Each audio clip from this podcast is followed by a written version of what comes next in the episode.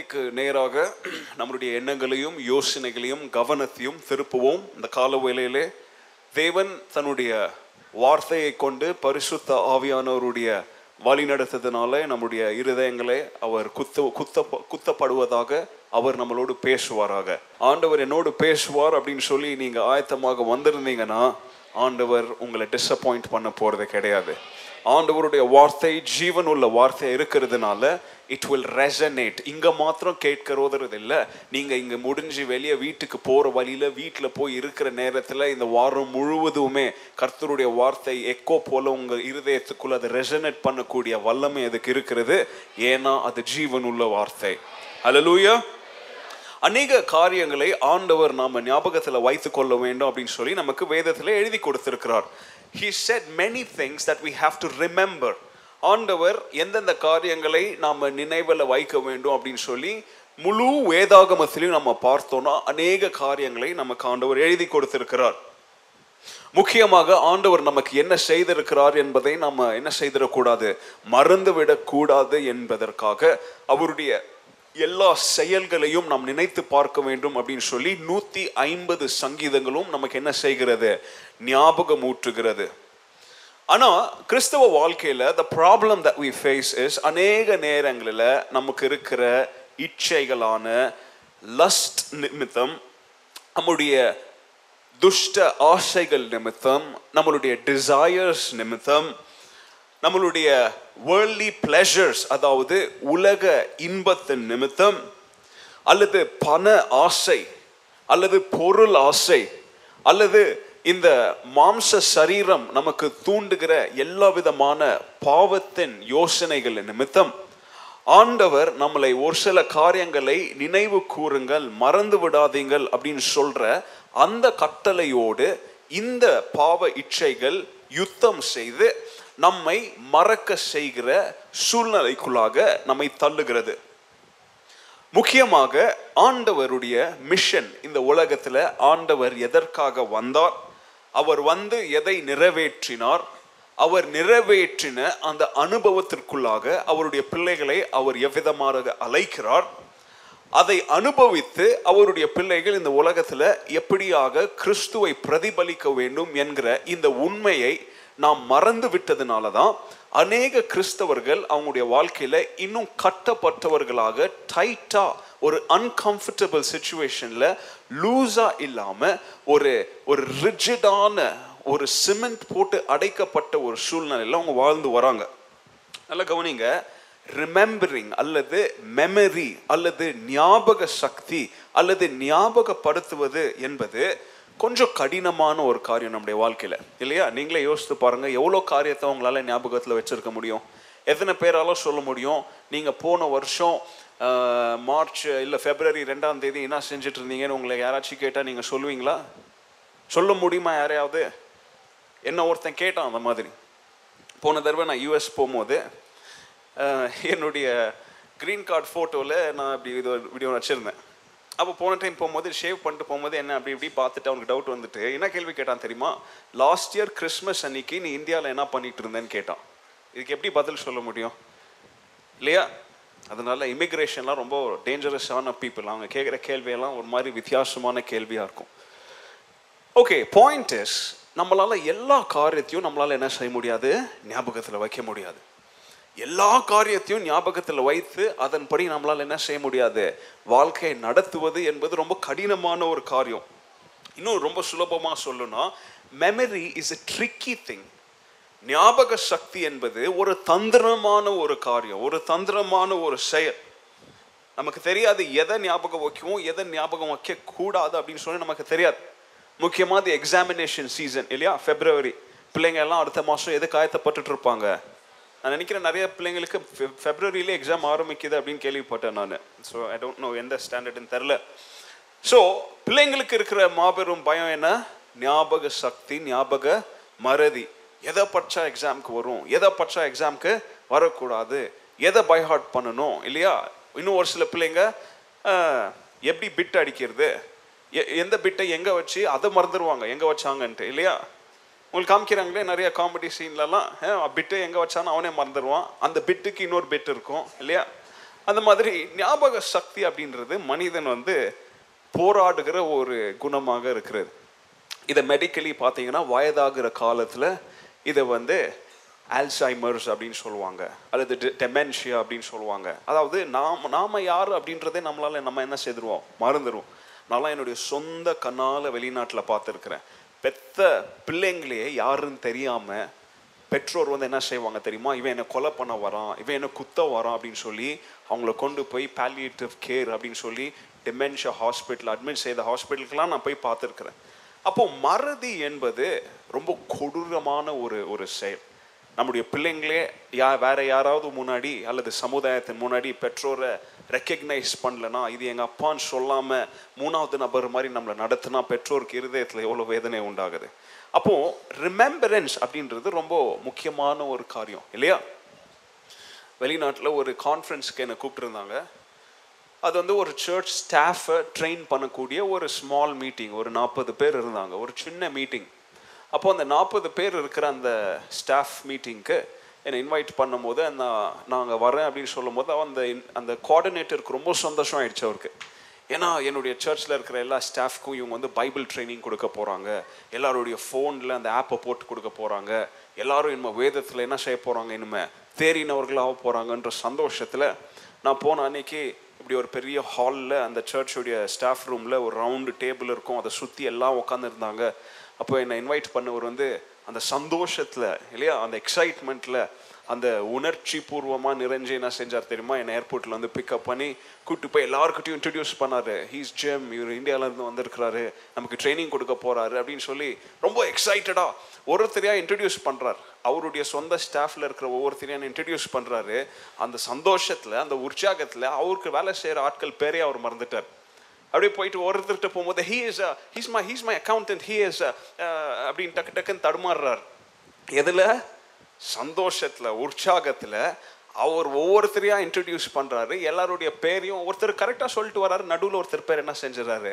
மறந்துடுறாரு. கடைசியில் லாஸ்ட்டில் வந்து திஸ் இஸ் மை ஒய்ஃப் அப்படின்ட்டு அவங்க சொந்த மனைவியுடைய பேரையே மறந்துட்டார். அந்த நிலைமையில தான் நிறைய பேர் நம்ம வாழ்ந்துட்டு இருக்கிறோம் இல்லையா? நம்முடைய மனைவி யாருன்னு நமக்கு தெரியறதில்ல. அப்படி வீட்டுக்கு வேலை முடிச்சுட்டு கணவர்கள் வீட்டுக்கு வந்தால் எவ்வளோ பசங்க இருக்கிறான்னு கூட தெரியறதில்ல அவங்களுக்கு இல்லையா? பக்கத்து வீட்டுக்காரன் என்ன பையன் என்ன பண்ணுறான்னு பார்த்தா அவங்க பையனாக தான் இருக்குவான். எவ்வளோ பசங்க இருக்கிறாங்க வீட்டில் யார் வாழ்கிறான்னு கூட தெரியாத ஒரு ஒரு குழப்பமான ஒரு ஃபாஸ்ட் பேஸ்ட் உலகத்தில் நம்ம வாழ்ந்துட்டு இருக்கிறோம் இல்லை கவனிங்க memory is a tricky business ஞாபகம் வைப்பது என்பது ஒரு கடினமான ஒரு தந்திரீகமான ஒரு காரியமாக வருது. ஏன்னா இந்த உலகம் போகிற ஸ்பீடில் இந்த உலகம் போகிற அட்வான்ஸ்மெண்ட்டில் மனிதன் எதை ஞாபகம் வைக்க வேண்டும் எதை ஞாபகம் வைக்கக்கூடாது அப்படின்னு அவனுக்கு தெரியல. எனக்கு ஒரு பழக்கம் இருக்குது I'm very good with numbers நம்பர்களில் ஞாபகம் வைக்கிறதுல நான் எக்ஸ்பர்ட் அது என்னுடைய ஒரு ஸ்ட்ரென்த்துன்னு கூட நீங்கள் சொல்லலாம். நிறைய பேருக்கு நம்பர்ஸை ஞாபகம் வைக்கிறது ரொம்ப ஸ்ட்ரென்த் கண்டிப்பாக நீங்களும் இருப்பீங்க இல்லையா? நிறைய பேர் இங்கே உட்காந்துட்டு இருக்கிறீங்க உங்கள் முகத்தெல்லாம் நான் பார்க்க விரும்பல. நீங்களாம் பயங்கரமாக ஸ்டாக் ட்ரேடிங் அந்த ட்ரேடிங் இந்த ட்ரேடிங்லலாம் இருக்கிறீங்க. உங்களுக்கு உங்கள் வாழ்க்கையே இதுதான் நம்பர்ஸ் இல்லையா? நம்பரை விட்டிங்கன்னா போட்ட காசும் போச்சு இல்லையா? நிறைய பேர் எவ்வளோ முதலீடு செய்தோம் அப்படின்ற நம்பரை ஞாபகம் வச்சுருப்பீங்க. எதில் நிறைய பேர் மார்க்கெட் இன்னைக்கு எவ்வளோ க்ளோஸ் ஆச்சு எவ்வளோத்தில் ஓப்பன் ஆகுதுன்ற நம்பரை ஞாபகம் வைக்குவீங்க.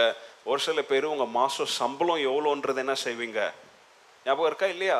நீங்களாம் எவ்வளோ சம்பளம் வாங்குறீங்க ஞாபகம் இருக்கா? நாங்க நான் தமிழில் தானே பேசுகிறேன்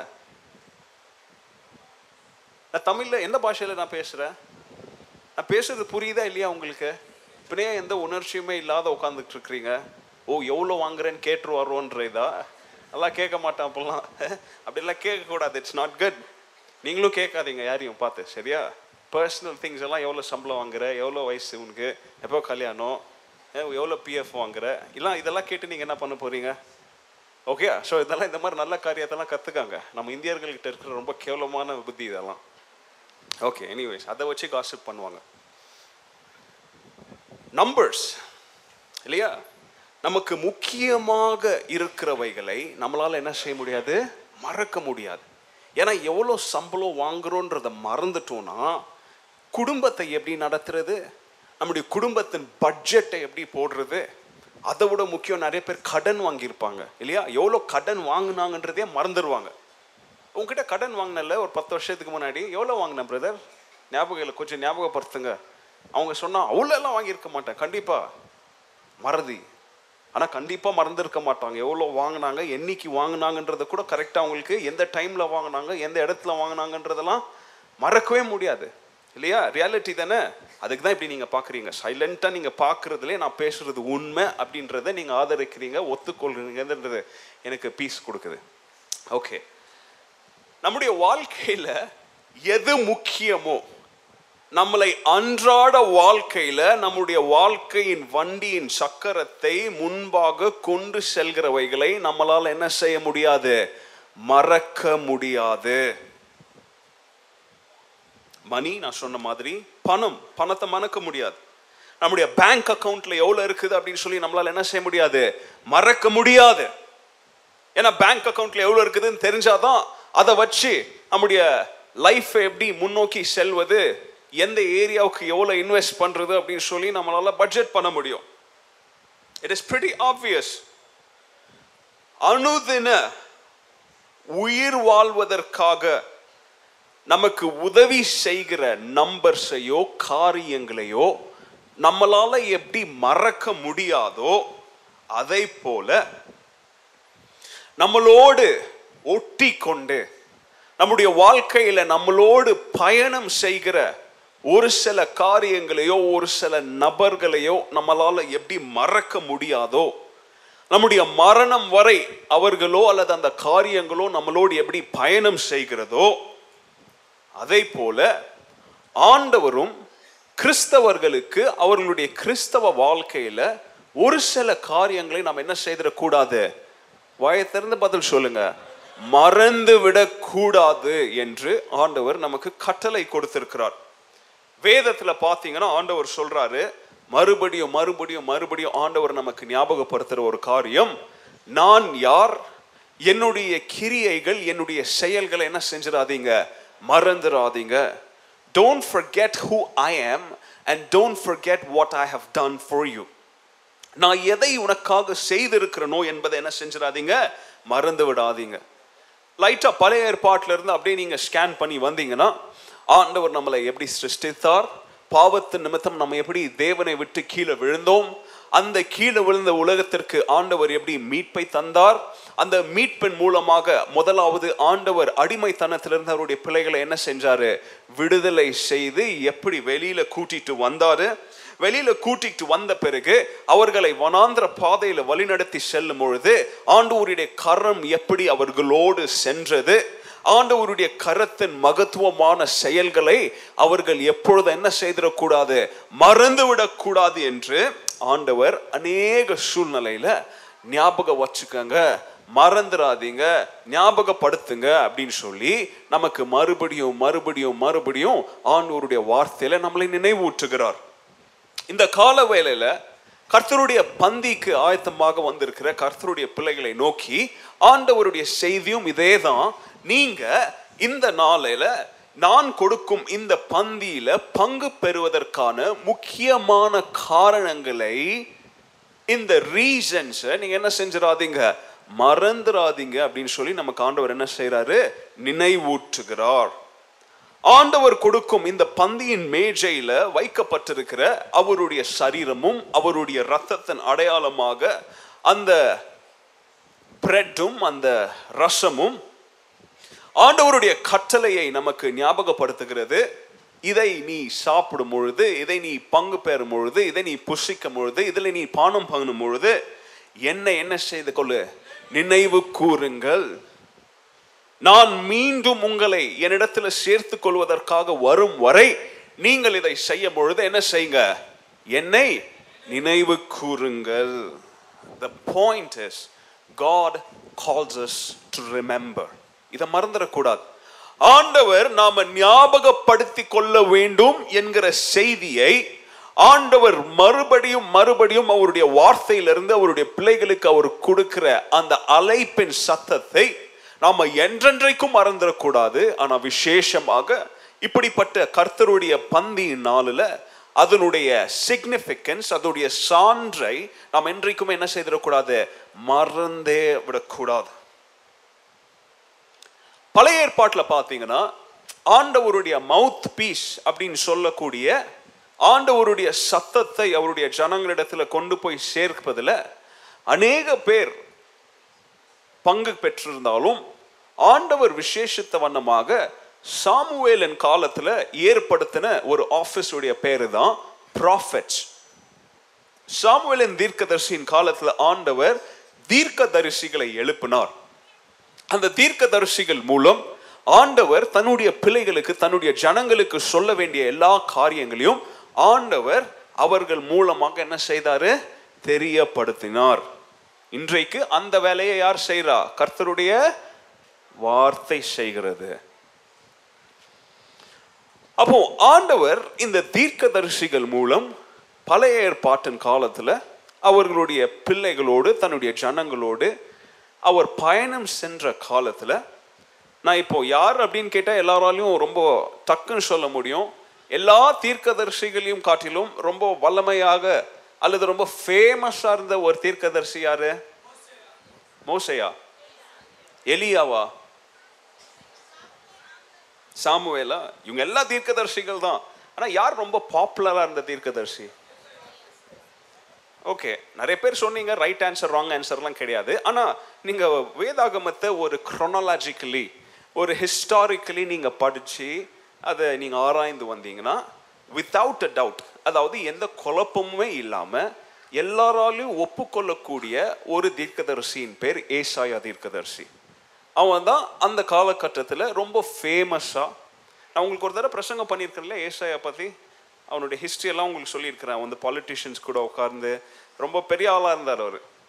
அப்படி ரொம்ப ஃபேமஸாக இருந்தது யார்? ஏசாயா தீர்க்கதர்சி. ஏசாயா தீர்க்கதர்சன புஸ்தகத்தில் எத்தனை புஸ்தகம் எத்தனை அதிகாரம் இருக்குன்னு தெரியுமா உங்களுக்கு? அறுபத்தி ஆறு ஏசாயாவின் புஸ்தகத்தையே ஒரு மினி பைபிள் அப்படின்னு சொல்லுவாங்க. உங்களுக்கு தெரியுமா? ஏன்னா அதை நீங்கள் ரெண்டாக பிரிச்சீங்கன்னா இதெல்லாம் உங்களுக்கு தெரிலனா உங்களுக்கு சும்மா ஒரு எக்ஸாம்பிளாக தான் சொல்கிறேன் முதல் முப்பத்தி ஒன்பது அதிகாரங்கள். இப்போ பழைய ஏற்பாட்டில் எத்தனை புஸ்தகங்கள் இருக்கு? முப்பத்தி ஒன்பது. முதல் முப்பத்தி ஒன்பது புஸ்தகங்களை பார்த்தீங்கன்னா அதுல ஏசாயாவின் செய்தி த மெசேஜ் ஆஃப் ஜட்ஜ்மெண்ட் ஆண்டவருடைய நியாய தீர்ப்பின் சத்தத்தை ஆண்டவருடைய நியாய தீர்ப்பின் செய்தியை முதல் முப்பத்தி ஒன்பது அதிகாரங்கள் எழுதி அடுத்து இருக்கிற இருபத்தி ஏழு அதிகாரங்களில் த வேர்ட்ஸ் ஆஃப் கம்ஃபர்ட் அதாவது ஆண்டவருடைய பிள்ளைகளுக்கு ஆறுதல் கொடுக்கிற செய்தியை என்ன செய்கிறார் அவர் எழுதுறார். ஓகே அப்போ நம்ம ஏசாயின் புஸ்தகத்துல தான் படிக்க போறோம். அதனால உங்களுக்கு ஒரு லைட் பேக்ரவுண்ட் கொடுக்குறேன். இந்த ஏசாயாவின் தீர்க்கதர்சி யாருன்னு பார்த்தீங்கன்னா குவாய்டா இருக்கிற சுச்சுவேஷன் நல்லா கவனிங்க. பின் ட்ராப் சைலன்ஸ் அப்படின்னு சொல்லுவாங்க. ஒண்ணுமே நடக்காது. தலையும் புரியாது வாலும் புரியாது. நாட்டில் என்ன நடக்குது அப்படின்னு சொல்லி யாருக்குமே தெரியாது.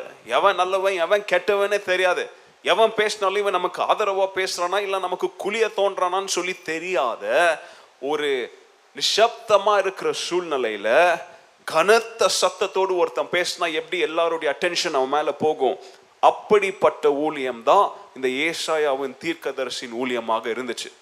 அவனுடைய ஆரம்பம் எல்லாராலையும் விரும்பப்படுகிற ஒரு தீர்க்கதரிசியாக இருந்தான். ஏன்னா அவனுடைய ரைஸ் வந்து ஒரு பொலிட்டிக்கல் கிரைசிஸ்க்கு மத்தியில் அவன் எழும்பினதுனால ஆரம்பத்தில் எல்லாருடைய ஆரம்பம் போல அவன் எல்லாராலையும் விரும்பப்பட்டான். ஆனால் ஒரு தேவனுடைய தீர்க்கதரிசியின் வாழ்க்கையின் முடிவை போல இவனுடைய முடிவிலையும் எப்படி இருந்துச்சு? எல்லாராலையும் ஹேட் பண்ணப்பட்டான்.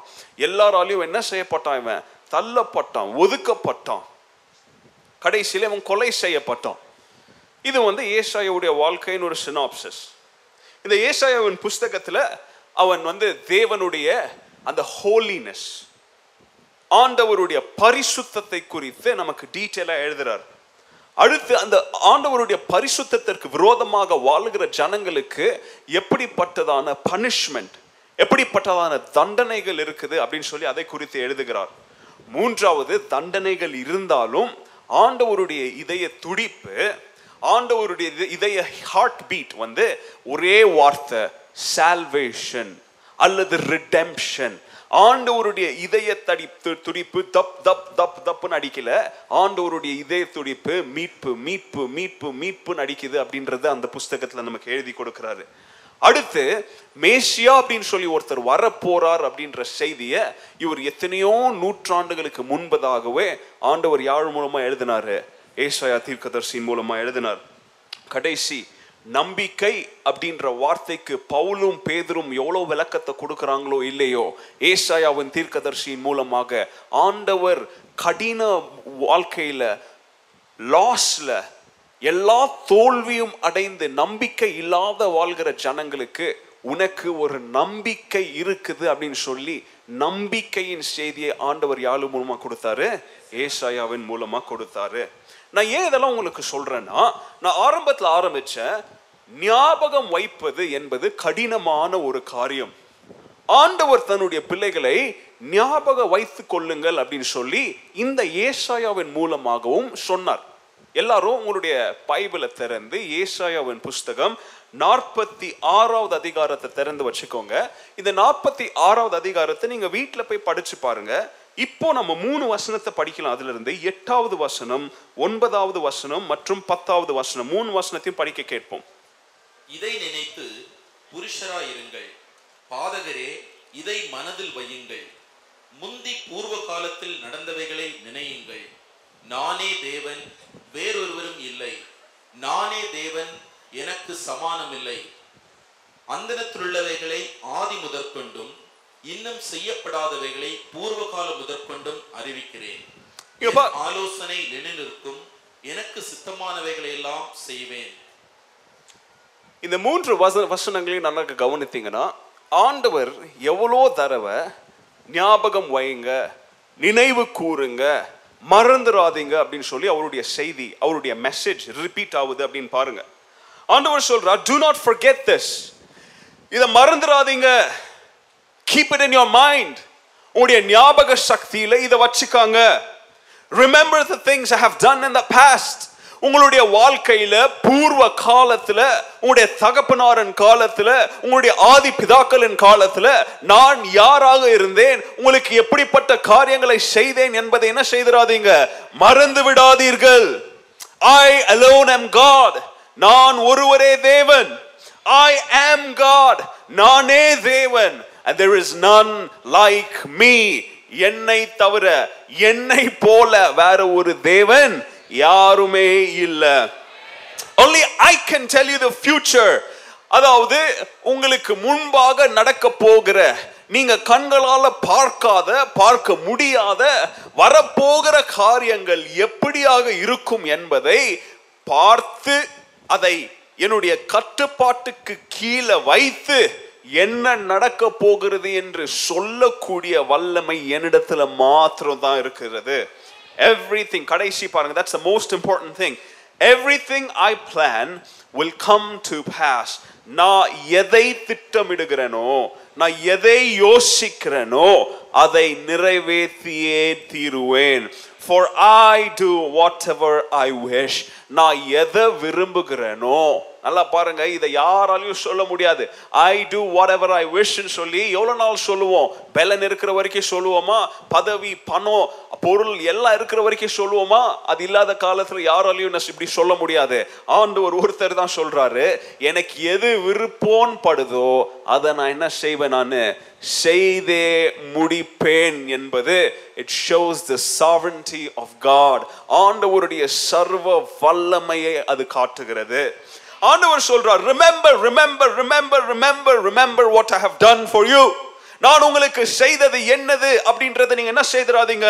மறந்துடாதீங்க ஐ ஆம் ஃபேத்ஃபுல் நான் உண்மை உள்ள தேவனாக இருந்ததுனால என்னுடைய உண்மையான இருந்த அந்த குணாதிசயத்தை நீங்க என்ன செய்திராதீங்க?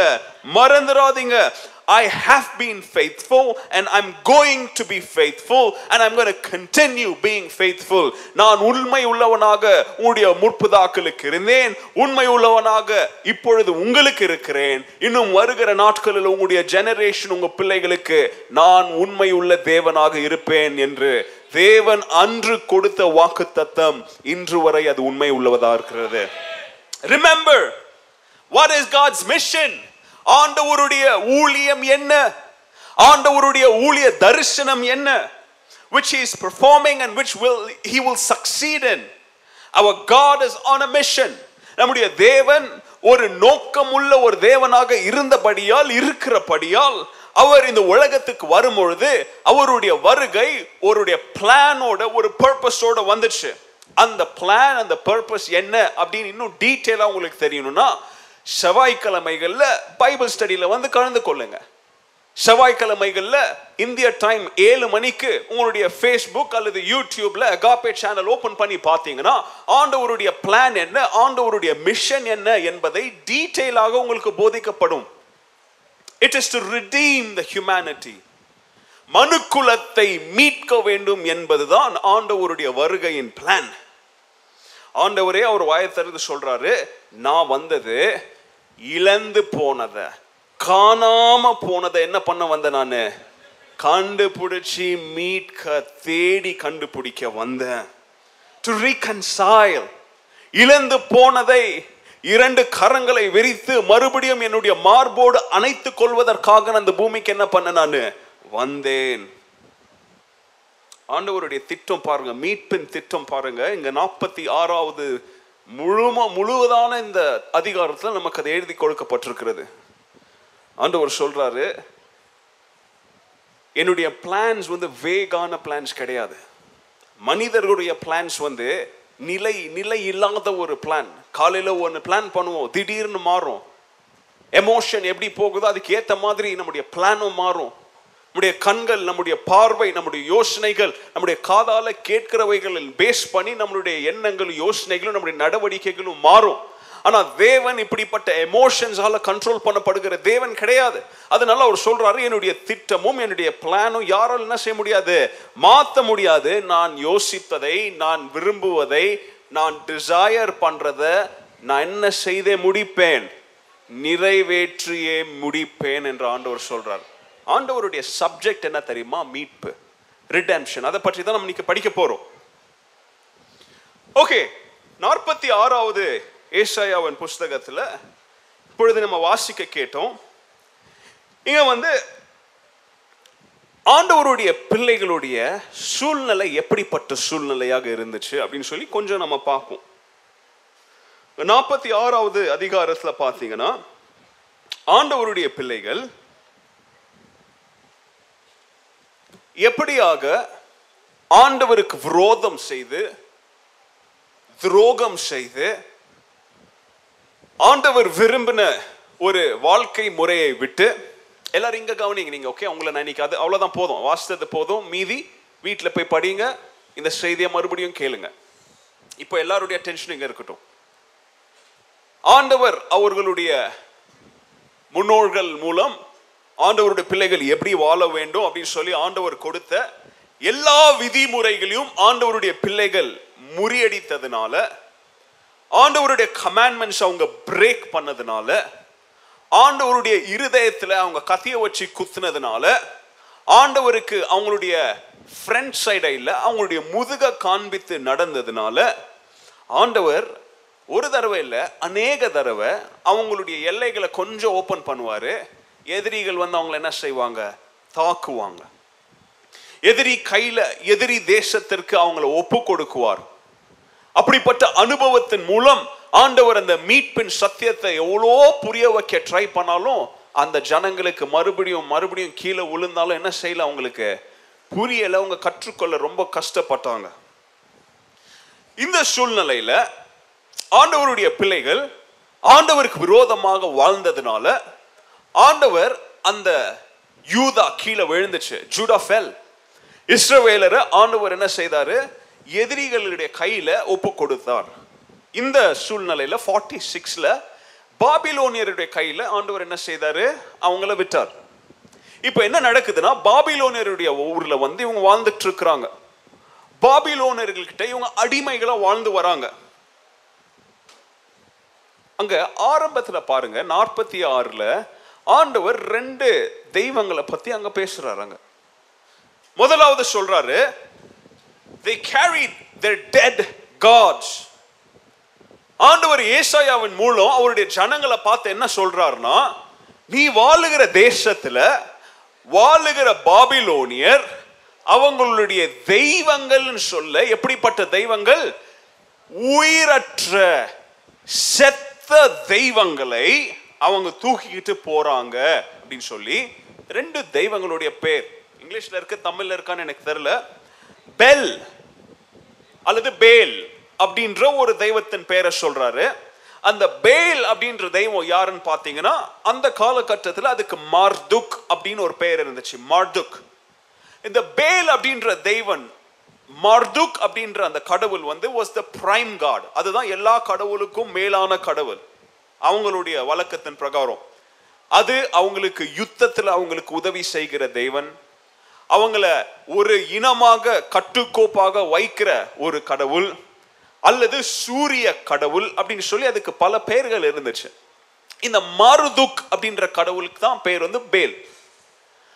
இன்னொரு கடவுளுடைய பேர் அங்கே எழுதியிருக்கிறாங்க நேபோ. இந்த நேபோ அப்படின்றவன் யார் பார்த்தீங்கன்னா இந்த மார்துக் அல்லது இந்த பேலுடைய மகன் இந்த கடவுள் இவன் எதற்கு கடவுள் அப்படின்னு பார்த்தீங்கன்னா சயின்ஸுக்கு இவன் தான் கடவுள் டெக்னாலஜிக்கு இவன் தான் கடவுள். அந்த காலத்தில் என்ன டெக்னாலஜி இருந்துச்சு? இப்போ இருக்கிற டெக்னாலஜியோட பெரிய டெக்னாலஜி அங்கே இருந்துச்சு. உங்களுக்கு தெரியுமா? ஏன்ஷியன் டெக்னாலஜிஸ்ன்னு போய் போட்டு பாருங்க. அவங்க எப்படி காலங்களை அவங்க எப்படி கண்டுபிடிச்சாங்க? கிளைமேட்டிக் சேஞ்சஸ் எப்படி அவங்க ப்ரெடிக்ட் பண்ணாங்க? டைம் டிஃப்ரென்ஸ் எப்படி ப்ரெடிக்ட் பண்ணாங்க? ஸ்டார் மூவ்மெண்ட்ஸ் எப்படி ப்ரெடிக்ட் பண்ணாங்க? கடிகாரமே இல்லாத காலத்தில் எப்படி நேரத்தை அவங்க அதுக்கெல்லாம் ரொம்ப எல்லாம் படிச்சீங்கன்னா எகிப்து ஈஜிப்சியன் சிவிலைசேஷனை படிச்சீங்கன்னா உங்க மண்டை காஞ்சிரும் எப்படி உங்களுக்கு இப்படி ஞானம் வந்துச்சு அப்படின்னு சொல்லி. ஸோ அவங்க வந்து இந்த நேபோ அப்படின்ற கடவுளை வந்து டெக்னாலஜிக்கு அஸ்ட்ரானமிக்கு அதுக்கு இதுக்கெல்லாம் இதுதான் கடவுள் அப்படின்னு சொல்லி கும்பிட்டுட்டு கடந்தாங்க. ஆண்டவர் வந்து இந்த ரெண்டு கடவுங்களை பார்த்து சொல்றாரு பாபிலோனியர் அவங்களுடைய செத்த கடவுள்களை செத்த தெய்வங்களை என்ன பண்ணிட்டு போறாங்க? தூக்கிக்கிட்டு போறாங்க. கவனிங்க. இப்படிப்பட்ட தெய்வங்கள் இது சிலைகள். இந்த பேல் இந்த நேபோ பாகால் அப்படின்னு சொல்லி நிறைய கடவுள்கள் இருக்குது. இதுங்கெல்லாம் பார்த்தீங்கன்னா பிரம்மாண்டமாக தோற்றம் அளிக்கக்கூடிய சிலைகள். இந்த சிலைகள் எல்லாம் பார்க்கும் போதே மனுஷனுக்கு பயம் வரும். அதோடைய தோற்றம் அதோடைய சைஸ் அது கழுத்துலையும் காதுலயும் அங்க இங்க தொங்குற தங்கம் வெள்ளி ஆபரணங்கள் அதுங்க கையில வச்சிருக்கிற ஆயுதங்கள் அப்படின்னு சொல்லி ஒவ்வொரு விக்கிரகங்களையும் ஒவ்வொரு கடவுள்களையும் அந்த துஷ்ட கடவுள்களையும் பார்க்கும் பொழுது ஜனங்களுக்கு அந்த தோற்றத்தில் பார்க்கும் போதே அந்த தோற்றமே அவங்களுக்கு எதை கொண்டு வரும்? பயத்தை கொண்டு வரணும் அப்படின்னு சொல்லி இந்த சிலைகள் வடிவமைக்கப்பட்டுள்ளது.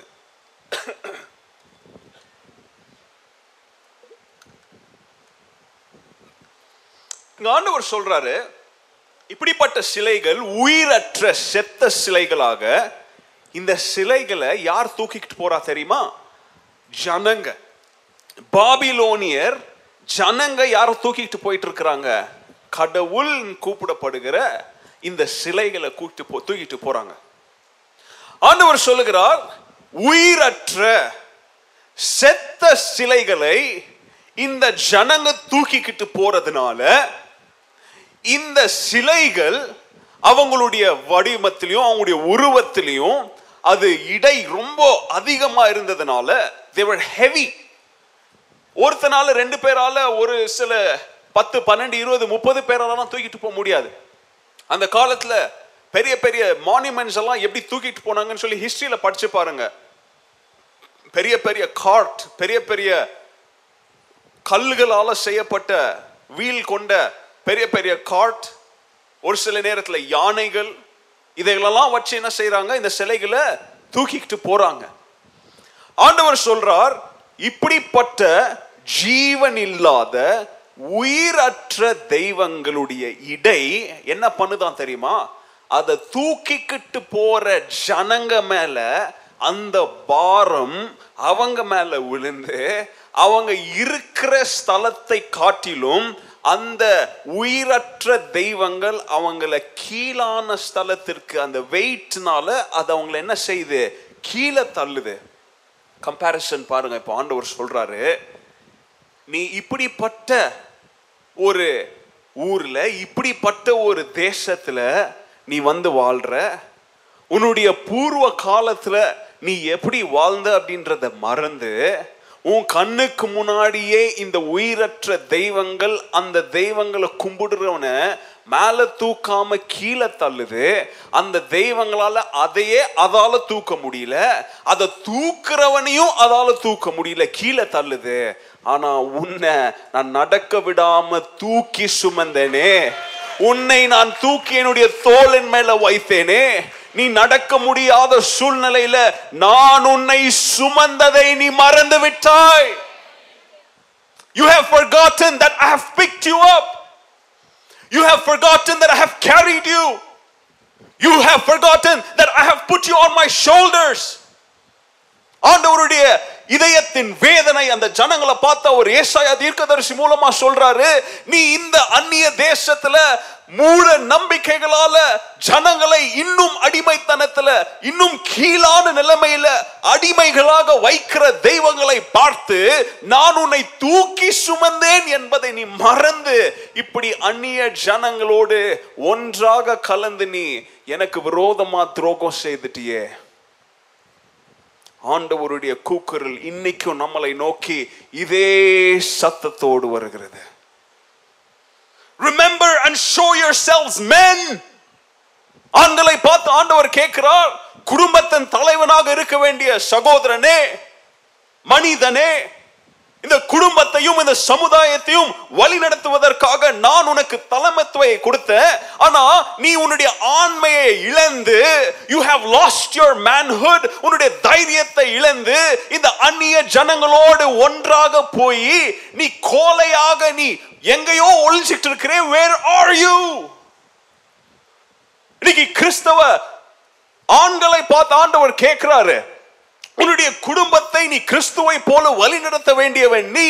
ஆனா நீயே உன்னுடைய குடும்பத்திற்கு உன்னுடைய சபைக்கு உன்னுடைய சமுதாயத்திற்கு நீ ஒரு நல்ல தலைவனாக இல்லாம உன்னுடைய குடும்பமும் உன்னுடைய மனைவியும் உன்னுடைய பிள்ளைகளும் இடறுவதற்கு காரணமாக நீ மாறிவிட்டேயே.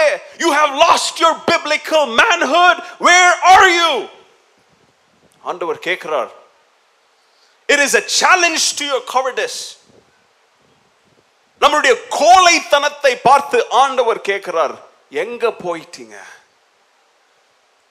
இதை கேட்டுக்கொண்டிருக்கிற கிறிஸ்தவ சகோதரர்களே it's a time to scan yourself it's a time to question yourself have i been a good model to my family have i been a good father to my children have i been a good husband to my wife have i been a good witness for christ if you're not ஆண்டவர் கேட்கிறாரு இப்படி பாபிலோனரோட சேர்ந்து ஜீவன் இல்லாததை தூக்கி நீயும் அதன் கீழே மடிந்து போய் கிடக்கிறிய.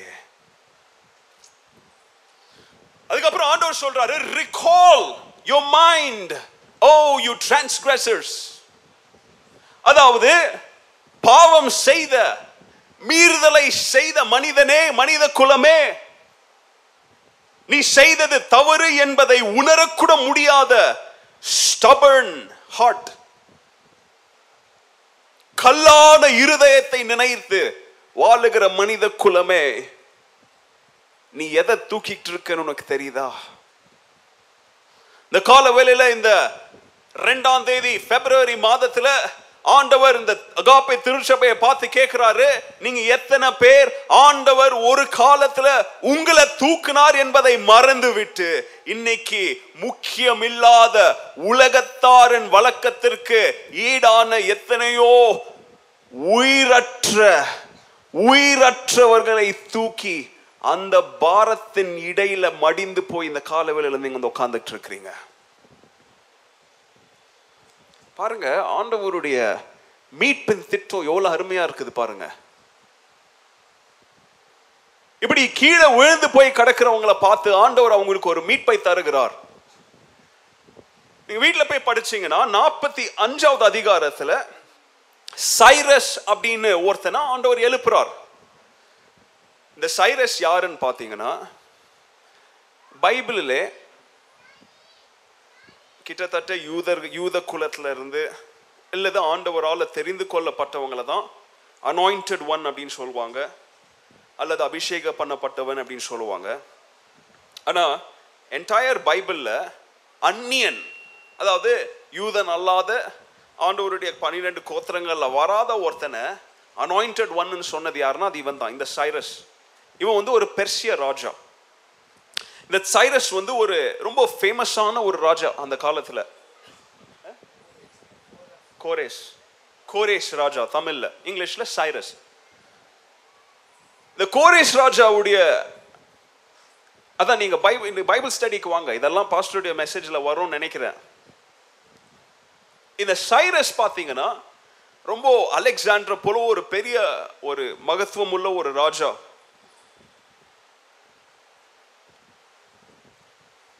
என்ன ஸ்பெஷாலிட்டி தெரியுமா? இந்த நாற்பத்தி அஞ்சு அல்லது நாற்பத்தி ஆறாவது அதிகாரத்தை ஏசாய எழுதுறதுக்கு எழுதி நூற்றி அறுபது வருஷத்துக்கு அப்புறமா தான் இந்த கோரேஷ்னு ஒரு ராஜாவே வந்தான். ஏசாயா எழுதுற காலத்தில் கோரேஷ் அப்படின்னு ஒரு ராஜா இருக்கவே இல்லை. பாருங்க ஆண்டவருடைய மீட்பின் திட்டம் பாருங்க. மீட்பு எங்கேருந்து வருதுன்னு பாருங்க ஆண்டருடைய பிள்ளைங்களுக்கு. நூற்றி அறுபது ஆண்டுகளுக்கு முன்பதாகவே சைரஸ் அல்லது கோரேஸ்னு ஒரு ராஜா வருவான். அவன் வந்து ஆண்டவருடைய பிள்ளைகளை மீட்குவான். அப்படின்ற ஒரு செய்தியை எங்க தீர்க்க தரிசன வார்த்தைகள் மூலமாக எங்க ஏசாயா சொல்றாரு. அந்த சைரஸுடைய வாழ்க்கையை நீங்க படிச்சு பார்த்தீங்கன்னா அவன் வந்து ராஜாவாகும் போது அவங்க கிட்ட யாரோ இதை கொண்டு போய் காமிக்கிறாங்க. பார்ப்பா நூத்தி அறுபது வருஷத்துக்கு முன்னாடியே ஏசாயா அப்படின்ற ஒரு தீர்க்கதர்ஷி உன்னை பத்தி எழுதியிருக்கிறாருன்னு சொல்லும் போது அவன் அதை படிச்சு சந்தோஷப்பட்டு வேதம் என்ன சொல்றது தெரியுமா? ஆண்டவருடைய பிள்ளைகளுக்கு அவன் மனம் இறங்கினான். ஆண்டவருடைய க- ஆலயத்தை கட்டுறதுக்கு என்ன செஞ்சான் அவன்? உதவி செஞ்சான் அப்படின்னு சொல்லி அவனை பத்தி இருக்கு. ஓகே அது அவனை பத்தி இப்ப நம்ம படிக்கிறது வேண்டாம். ஆனா இந்த சைரஸ் இந்த கோரேஷன் மூலமாக ஆண்டவர் ராஜாக்கு ராஜாவாக இஸ்ரவேலுக்கு ராஜாவாக இந்த உலகத்திற்கு ராஜாவாக எவ்வளவுதான் இஸ்ரவேலர் ஆண்டவருடைய பிள்ளைகள் அவருடைய சத்தியத்தை மீட்பின் செய்தி அவங்க தள்ளினாலும் ஆண்டவர் கோரேஷன் மூலமாக அவர்களுக்கு மீட்பை ஆண்டவர் என்ன செஞ்சாரு? உண்டாக்கினார். அதுக்கு தான் ஆண்டவர் சொல்றாரு நீ எவ்வளவுதான் ஸ்டபன்னஸ்ல வாழ்ந்தாலும் நீ எவ்வளவுதான் நிராகரிப்புல ரிஜெக்ஷன்ல நீ வாழ்ந்தாலும் ஆண்டவர் சொல்றார் என்னுடைய திட்டங்களை யாரும் என்ன செய்ய முடியாது மாற்ற முடியாது. நான் சொல்றது புரியுதாங்க உங்களுக்கு? இது ஹைப்பர் கிரேஸ் கிடையாது. இது இன்னைக்கு நிறைய பேர் அதான் ஹைப்பர் கிரேஸை வச்சுக்கிட்டு இன்னைக்கு வித்தைய காட்டிக்கிட்டு இருக்கிறாங்க இல்லையா? கிருபை ஆண்டவருடைய கிருபை இலவசமாக கிடைக்கிறது. ஆண்டவருடைய கிருபை நிமித்தம் நாம் மனுஷங்க இல்லை. மனுஷனாக இருக்கிறவன் நம்ம யாராக மாறுறோம்? கடவுளாக மாறுறோம். நான் கடவுள் நீ கடவுள்னு ஒரு ஹாஃப் பாயில்டு எக் வந்து இன்டர்நெட்டில் சவுண்ட் ரொம்ப ஜாஸ்தி வந்துட்டுருக்கு. ஆண்டவருடைய திட்டங்கள் ஆண்டவருடைய கவுன்சில் will ஸ்டாண்ட் ஆண்டவருடைய திட்டங்களை மாற்றுவதற்கு யாருக்கும் என்ன கிடையாது? அதிகாரமும் கிடையாது. யாராலையும் மாற்றவும் முடியாது. அந்த திட்டம் அப்படின்றதே மீட்பு தான். மீட்பை சுத்தி தான் ஆண்டவர் பேசிட்டு இருக்கிறார்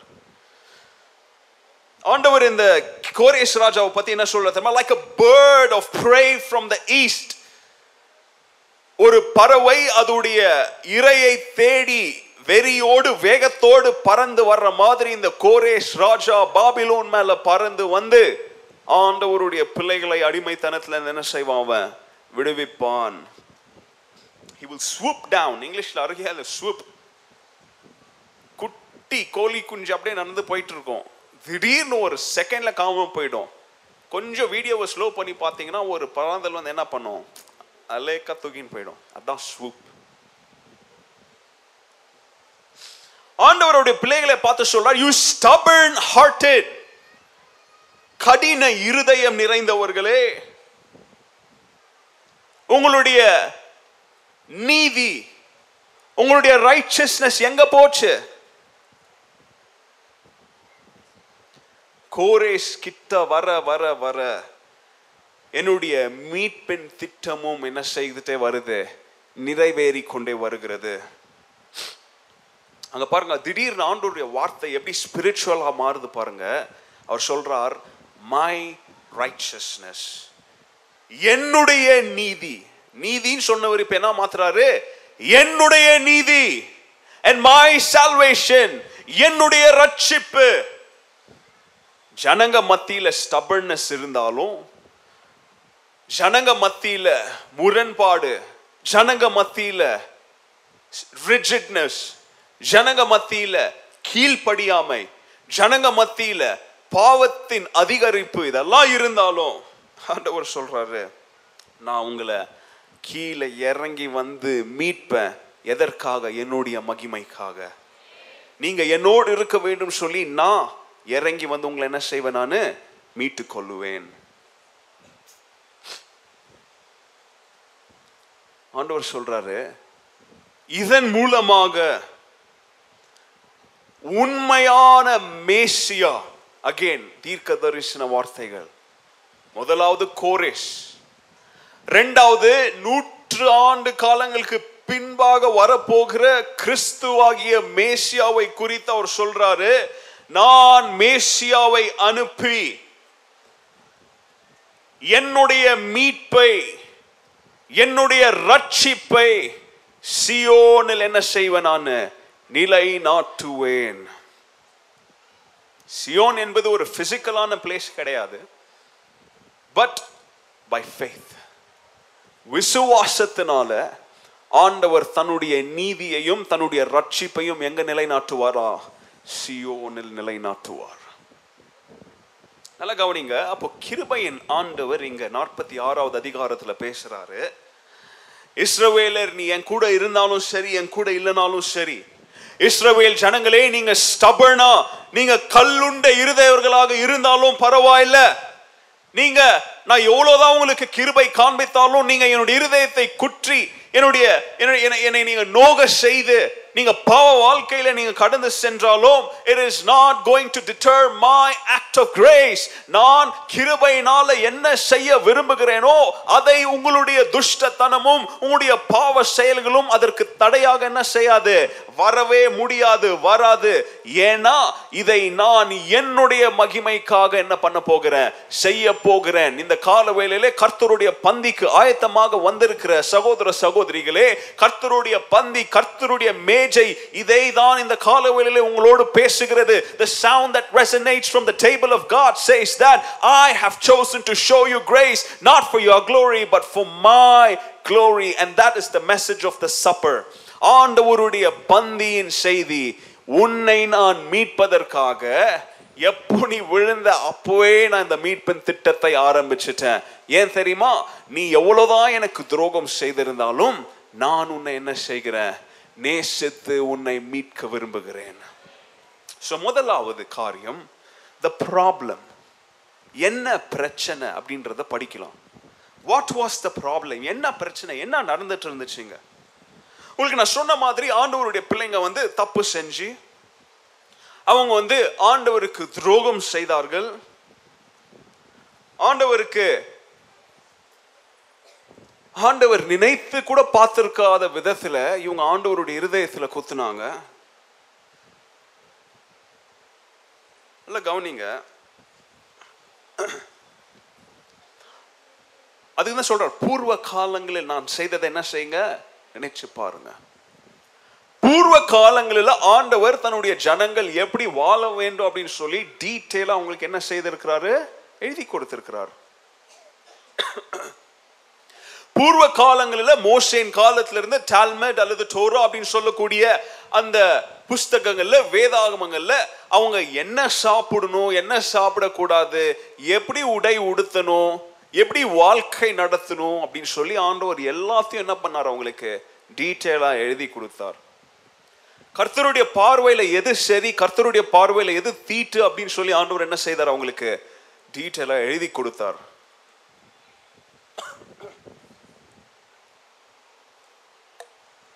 அப்படி எழுதி கொடுக்கும்போது ஆண்டவருடைய பிள்ளைங்களுக்கு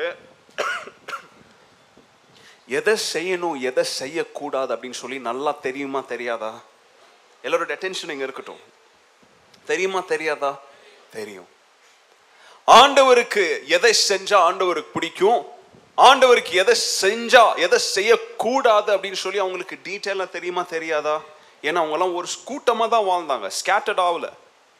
ஒரே கூட்டமாக வாழ்ந்ததுனால இன்ஃபர்மேஷன் கேம்புக்குள்ளே இருந்துச்சு. இங்கே பாருங்க இவங்க ஏதோ தப்பு செஞ்சதுனால ஆண்டவர் இவங்களை பாபினோலியர் கையில் கொடுத்ததுனால இப்போ அந்நிய ஜனங்களுடைய இடத்துல வந்து வாழ்றாங்க. ஸ்ட்ரேஞ்சர்ஸ் லேண்ட் அந்நிய ஜனங்க வாழ்கிற இடத்துல வந்து பார்க்கும்பொழுது அவங்களுடைய பழக்க வழக்கங்கள் அவங்களுடைய பிராக்டிஸ் எல்லாமே வேதத்திற்கு முரண்பாடாக உண்டது. ஆண்டவர் எதை செய்யாதன்னு சொன்னாரோ அதை இவன் செய்யன்னு சொல்றான். ஆண்டவர் எதை செய்யன்னு சொல்றாரோ அதை இவன் என்ன பண்றான்? செய்யாதன்னு சொல்ற ஒரு செட்டிங்ல வாழ்றாங்க. ஆண்டவர் ஸ்பெசிபிக்கா ரெண்டு கடவுள்களுடைய பேரை சொல்றாருங்க என்ன கடவுள் பேர் படிச்சோம்? பேல் மற்றும் நேபோ. இந்த பேல் மற்றும் நேபோ அப்படின்ற கடவுள்கள் பாபிலோனருடைய பழக்க வழக்கத்தில் அவங்களுடைய எத்தனையோ கடவுளுங்களில் இது ரெண்டும் ரொம்ப இம்பார்ட்டண்ட்டான கடவுள். நம்முடைய இந்திய தேசத்தில் அப்பா பிள்ளைன்னு ரெண்டு கடவுளுங்க இருக்கிறாங்க இல்லையா? அது மாதிரி இவங்க அவங்க காலத்தில் இருந்த டூ இம்பார்ட்டன்ட் கடவுளுங்க. இந்த கடவுளினுடைய ஆராதனை முறைகள் இந்த கடவுளுங்க முத்- மு- முன்பதாக ஜனங்க வந்து எப்படி பணிந்து கொண்டாங்க எப்படி ஆராதித்தாங்க அப்படின்னு சொல்லி நம்ம ஹிஸ்ட்ரியில் பார்க்கும்பொழுது அவங்க எப்படி இந்த கடவுளுங்களை ஆரா ஆராதித்தாங்க தெரியுமா? இந்த பாபிலோனியர். ரெண்டு விதத்துல ஆராதித்தாங்க. முதலாவது தகப்பன் கடவுளுக்கு ஜனங்க ஆராதித்த முறை வந்து த்ரூ ப்ராஸ்டிடியூஷன் விபச்சாரம். எங்க வந்திருக்கிறாங்க? அவங்க கடவுள்னு கூப்பிடுற தெய்வத்தை ஆராதிக்க வந்திருக்கிறாங்க. அந்த தெய்வம் அவங்கள எப்படி ஆராதிக்க சொல்லுது? த்ரூ ப்ராஸ்டிடியூஷன் அதை நான் இப்போ எக்ஸ்பிளைன் பண்ணுன்ற அவசியம் இல்லை, உங்களுக்கு தெரியும். ரெண்டாவது அந்த கடவுள் அவங்ககிட்ட இருந்து எதிர்பார்த்த ஆராதனை முறை என்ன தெரியுமா?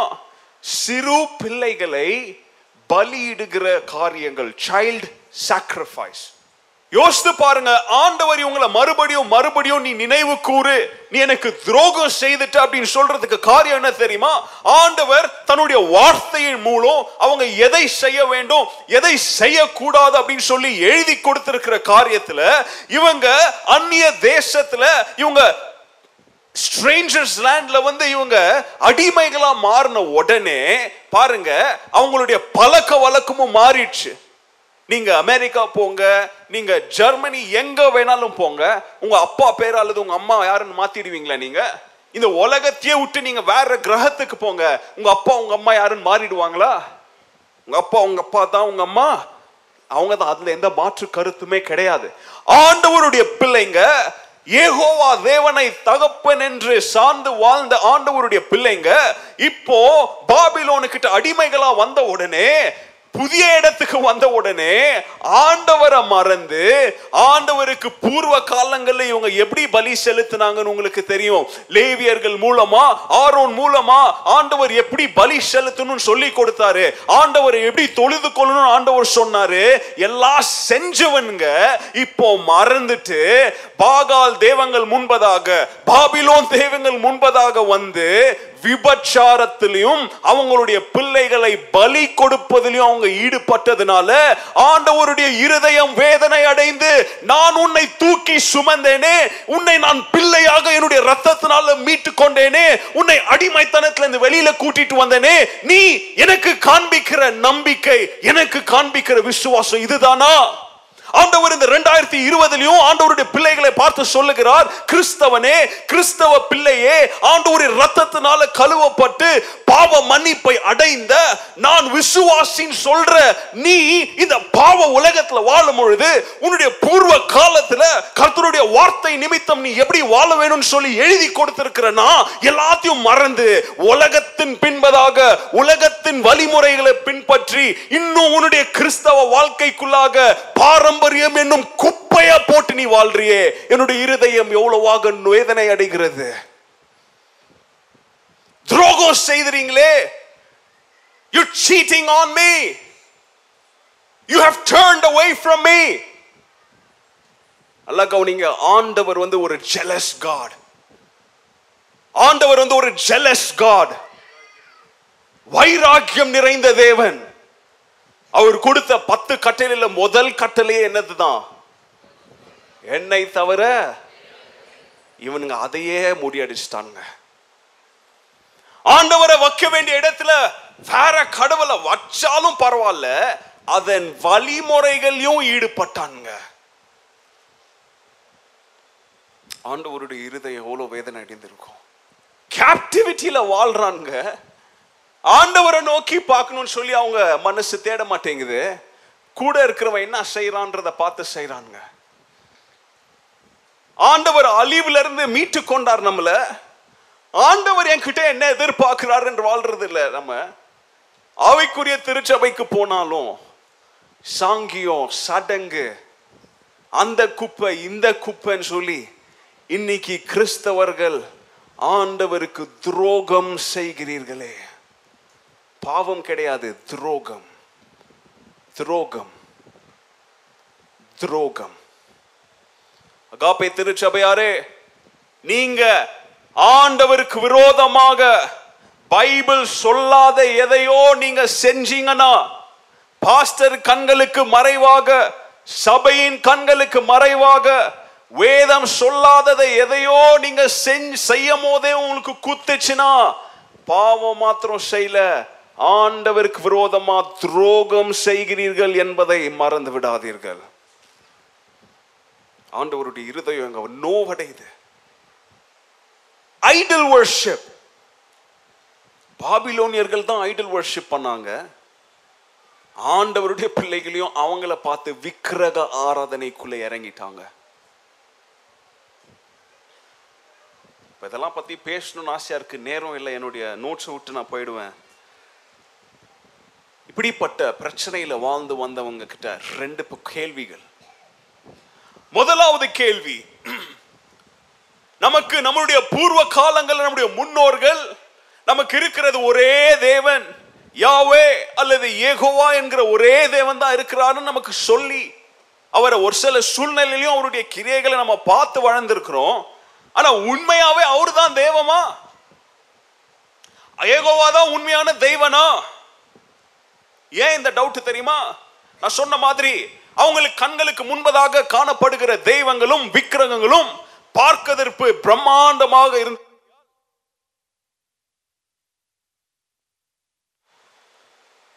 அவங்களுடைய தோற்றம் பார்த்த உடனே பயத்தையும் கலுக்க கலக்கத்தையும் உண்டாக்கினபடியால்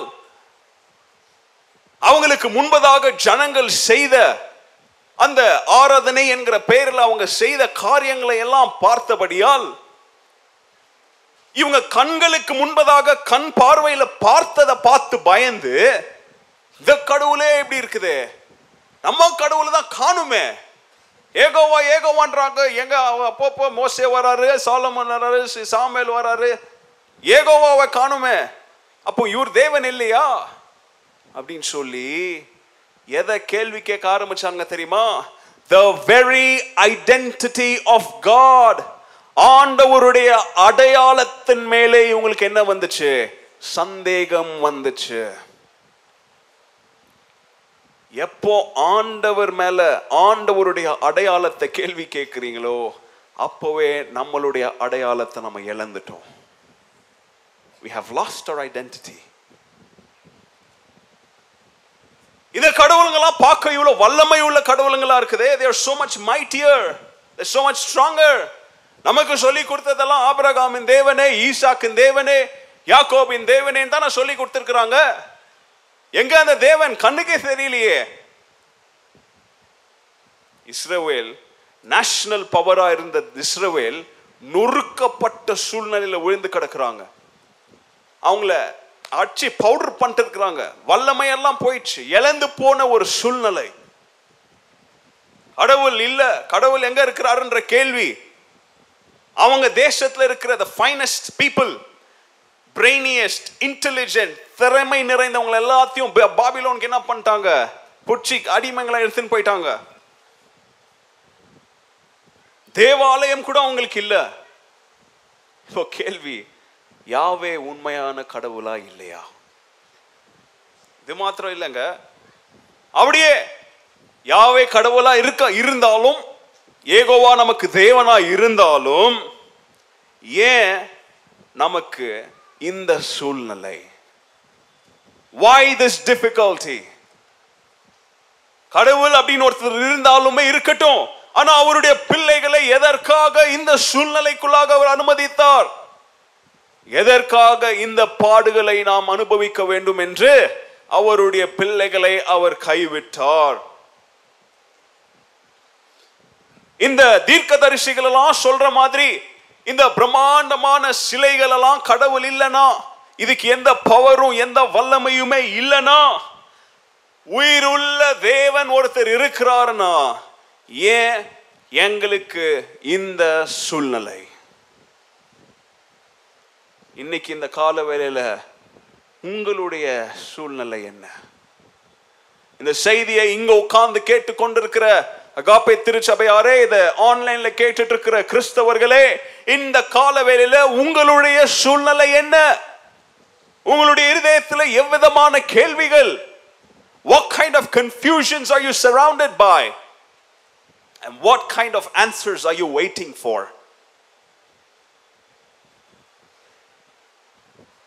கடவுளை பார்க்க முடியலையே ஆண்டவருடைய பிரசனத்தை உணர முடியலையே. எவ்வளவுதான் திருச்சபைக்கு போனாலும் ஆண்டவர் என்கிட்ட பேச மாட்டுறாரு ஆண்டவருடைய வார்த்தை எவ்வளவுதான் இங்க இங்க இங்க இங்கெல்லாம் கேட்டாலும் என் வாழ்க்கையில எந்த அனுபவத்திலையும் அதை நான் உணர முடியலையே. ஆண்டவர் இப்படிப்பட்டவர் அப்படிப்பட்டவர்னு சொல்லி வாரம் வாரம் இவங்களும் பேசுறாங்க. ஆனா அந்த ஆண்டவருடைய அந்த குணாதிசயங்களின் அனுபவத்தை என் வாழ்க்கையில என்னால உணர முடியலையே. நான் வாழ்க்கையில தோற்று போனவனா இருக்கிறனே. என் குடும்பத்தை இழந்தவனா நான் இருக்கிறனே. குடும்பத்துல சந்தோஷம் இல்லையே. குடும்பத்துல நிம்மதி இல்லையே. பிள்ளைங்க கூட சரியான உறவு இல்லையே. செய்கிற தொழில ப்ராஃபிட் இல்லையே. தோல்வி. சமுதாயத்தில் என்னால் தலை காட்ட முடியலையே. வெட்கம். இப்படிப்பட்ட அநேக பிரச்சனைகளால நானும் சூழ்ந்து மூழ்கி போய் இங்க வந்து உக்காந்துக்கிறேன். கிறிஸ்தவன் அப்படின்ற பேர்ல தான் சுத்திட்டு இருக்கிறேனே தவிர பிரதர் நானும் கிட்டத்தட்ட இஸ்ரவேலர் பாபிலோன்ல எந்த சூழ்நிலையில இருந்தாங்களோ அதே சூழ்நிலையில தான் நானும் இருக்கிறேன்னு சொல்லி நீங்க வந்து உட்கார்ந்து இருக்கிறீங்களா குடும்பமா வரோம் திருச்சபைக்கு. ஆனா எங்க குடும்பத்துல சந்தோஷம் இல்லையே. குடும்பமா வெளியே போறோம் வண்டியில கார்ல டூ வீலர்ல ஆனா கணவனும் மனைவியும் ஒருத்தரை ஒருத்தரை கண்ணு கண்ணு முகத்துக்கு முகமா பார்த்து பேசி எத்தனையோ நாட்கள் மாதங்கள் வருடங்கள் ஆகிறது. பிள்ளைகள் வீட்டு கூரையில ஒரே கூரை கீழே தான் இருக்கிறாங்க. ஆனா வாயத்திறந்து அப்பா அம்மா அப்படின்னு சொல்லி கூப்பிட்டு எத்தனையோ நாட்கள் ஆகுறது. வேலை வேலை வேலைன்னு சுத்துறேன் என் குழந்தையோட என்னால ஒரு அஞ்சு நிமிஷம் உக்காந்து நேரம் என்னால செலவழிக்க முடியலையே. அல்லது என்னுடைய குடும்பத்தில் ஏன் இந்த மரணம்? அல்லது என்னுடைய குடும்பத்தில் ஏன் இந்த வியாதி? என்னுடைய குடும்பத்துல என்னுடைய பிள்ளைகளுக்கும் எனக்கும் ஏன் இந்த பிரிவினை? அப்படின்னு சொல்லி அநேக கேள்விகளோடு நீங்க வந்து உட்கார்ந்திருக்கலாம்.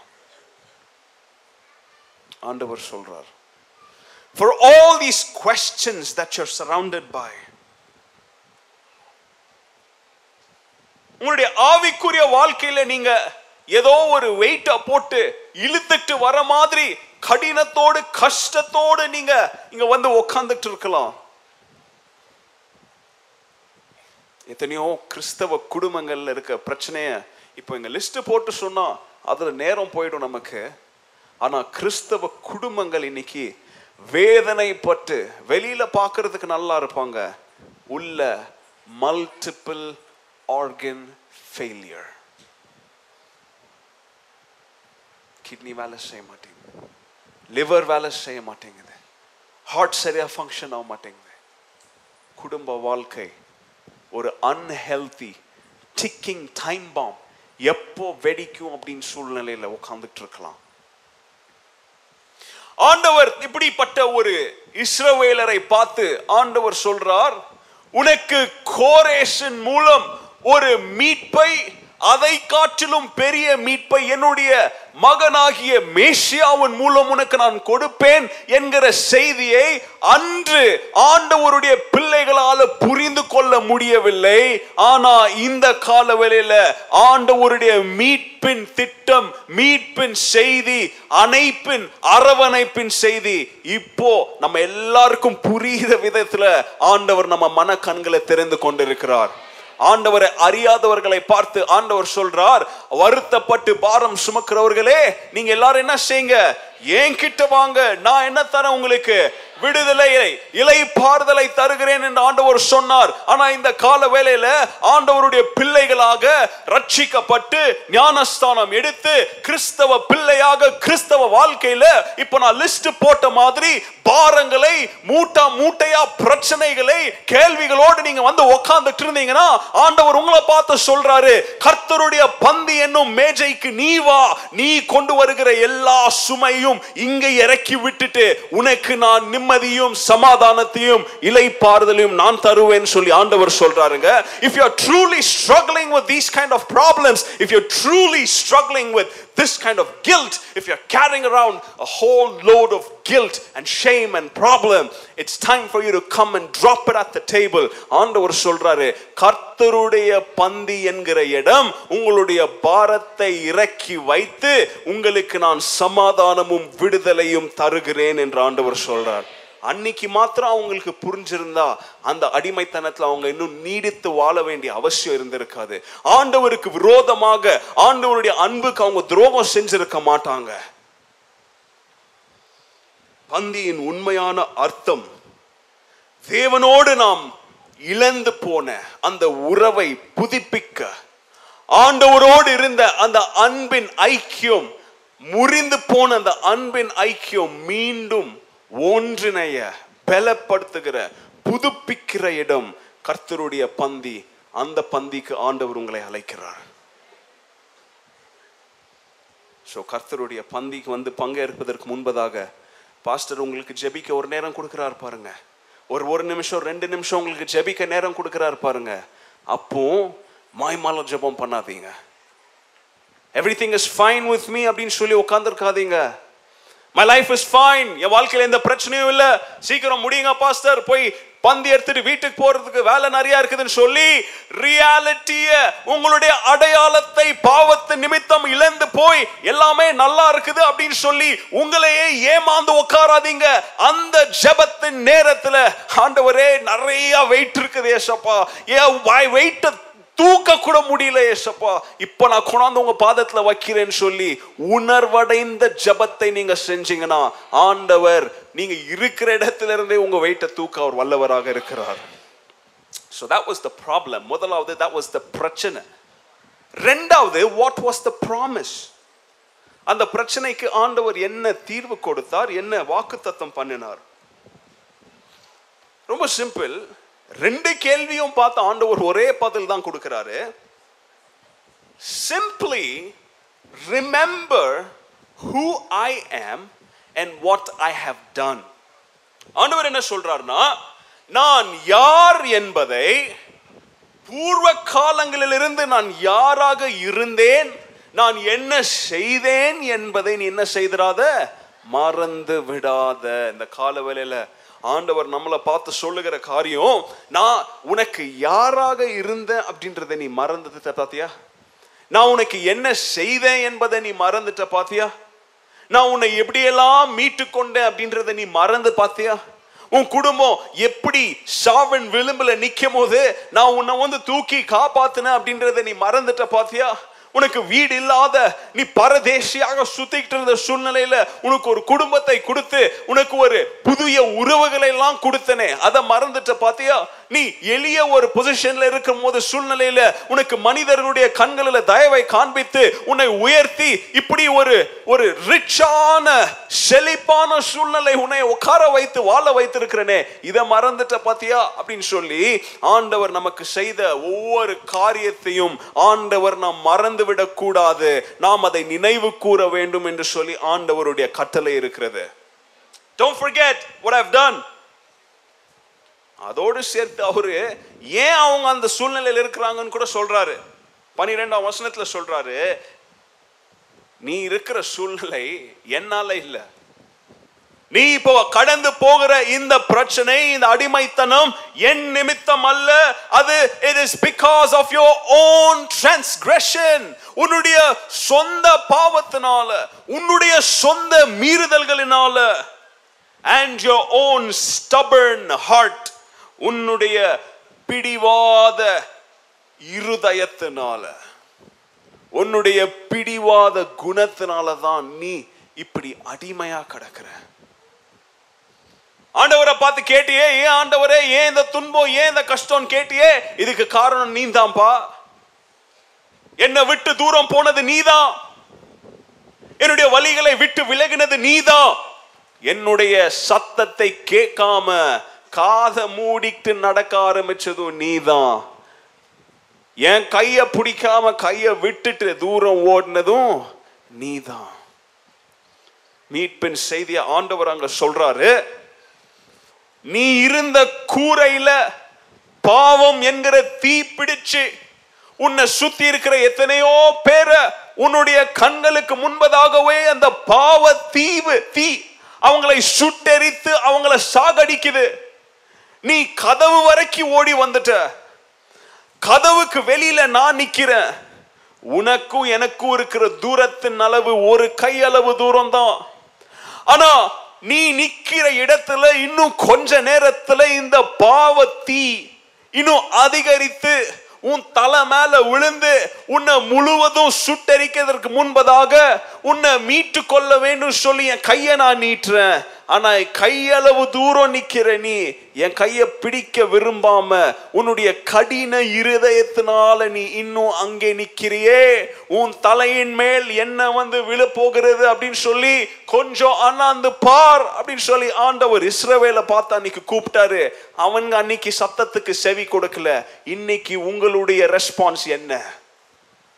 What's going to be your response புதிய ஆண்டு பிறந்தாச்சு புதிய மாதம் பிறந்தாச்சு ஆனா உள்ள இருக்கிற வாழ்க்கை புதுசா மாறலையே. புதிய வருட ஆராதனையில இங்கேயும் சரி வீட்டிலையும் சரி நெட்டிலையும் சரி எத்தனையோ புதிய புதிய தீர்மானங்கள் எடுப்பேன் அப்படின்னு சொல்லிலாம் நீங்க ஜெபித்து இருக்கலாம் நான் இதை செய்ய போறேன் இன்னில இருந்து அதை செய்ய மாட்டேன் அப்படின்லாம் சொல்லி நீங்க கர்த்தருடைய பேர்ல துணிகரமா நீங்க ஆக்னையெல்லாம் மாடி இருக்கலாம் எங்க போச்சு? ஆண்டவர் சொல்றாரு கை அளவு தூரம் நிற்கிறேன் என் கையை பிடிக்க மாட்டியே நீ. They want to do things on their own way and not in accordance with God's word. இன்னைக்கு நமக்கு ஏசாயா தேவையில்லைங்க. இன்னைக்கு ஆண்டவருடைய வார்த்தை நம்ம கையில் இருக்குது. இந்த வார்த்தை நம்ம வாழ்க்கையில ஒவ்வொரு முடிவும் என்ன செய்யணும் என்ன செய்யக்கூடாதுன்னு இது நம்மளோட பேசிக்கிட்டே இருக்கிற சூழ்நிலையில ஆண்டவர் சொல்றாரு. இந்த சத்தத்தை நீ கேட்காம உலகம் காண்பிக்கிற சத்தத்தை கேட்டு நடக்க விரும்புறிய நீ? ஆனா ஆண்டவர் சொல்றாரு இது சூழ்நிலையா இருந்தாலும் I will bring my righteousness near it's not far off என்னுடைய நீதி என்னுடைய மீட்பு உன்னை விட்டு ரொம்ப தூரத்துலலாம் அது இல்லை.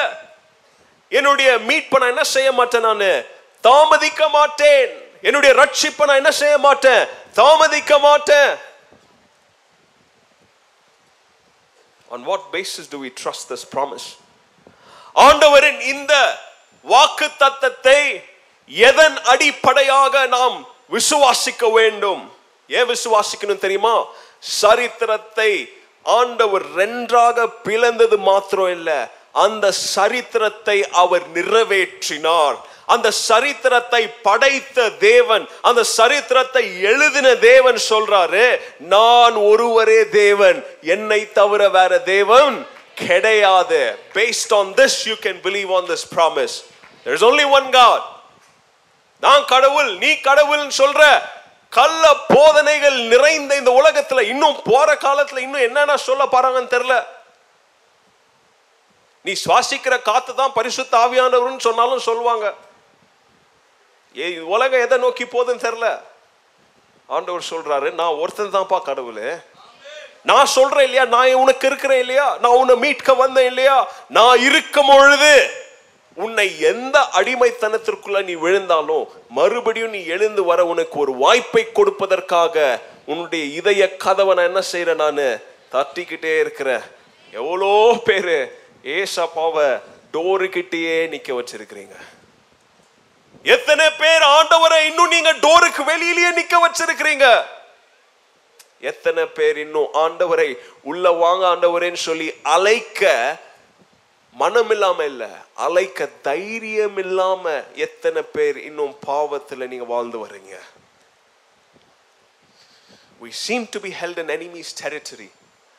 இஸ்ரவேலர் பாபிலோனருடைய அந்த கண்ட்ரோல்ல அவங்க வாழ்ந்து வந்தாங்க. அவங்க வாழ்ந்து வரும்பொழுது அவங்களுடைய கிறிஸ்டியன் வேல்யூஸ் அவங்க மறந்துட்டாங்க. அவங்களுடைய முன்னோர்கள் மூலமா ஆதி பிதாக்களின் காலத்திலிருந்து ஆண்டவர் அவங்களுடைய கிறிஸ்தவ கேரக்டர் அந்த குணாதிசயத்தை எப்படி வடிவமைச்சிட்டு வந்தாருன்றதையே மறந்துட்டாங்க. கிறிஸ்துவுக்குள்ளான அந்த பாரம்பரியத்தை கிறிஸ்து அவர்களுக்கு கொடுத்த அந்த மேன்மையை மறந்து அவங்க வாழ்ந்தாங்க.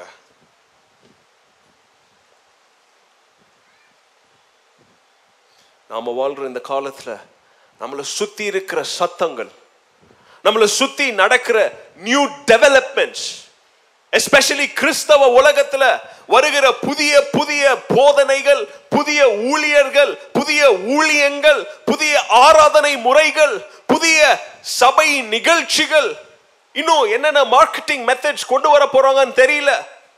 இதையெல்லாம் பார்த்து உண்மையான தேவன் இருக்கிறார்ன்றத மறந்து எப்படி ஆண்டவருடைய பிள்ளைங்க பாபிலோனருடைய பழக்க வழக்கத்திற்கு அதாவது எந்த பழக்க வழக்கம்னு உங்களுக்கு நான் சொன்னேன் நான் அதுக்கு தான் நம்மை போல திருச்சபைகள்ல ஆராதனை முறைகளை உலகத்தின் முறைகளை போல கிட்டத்தட்ட லைக் அ ப்ராஸ்டிடியூஷன் நம்ம திருச்சபைக்குள்ள என்ன பண்ணக்கூடாது? செய்யக்கூடாது அப்படின்னு சொல்லி நம்ம கண்டிக்கிறோம்.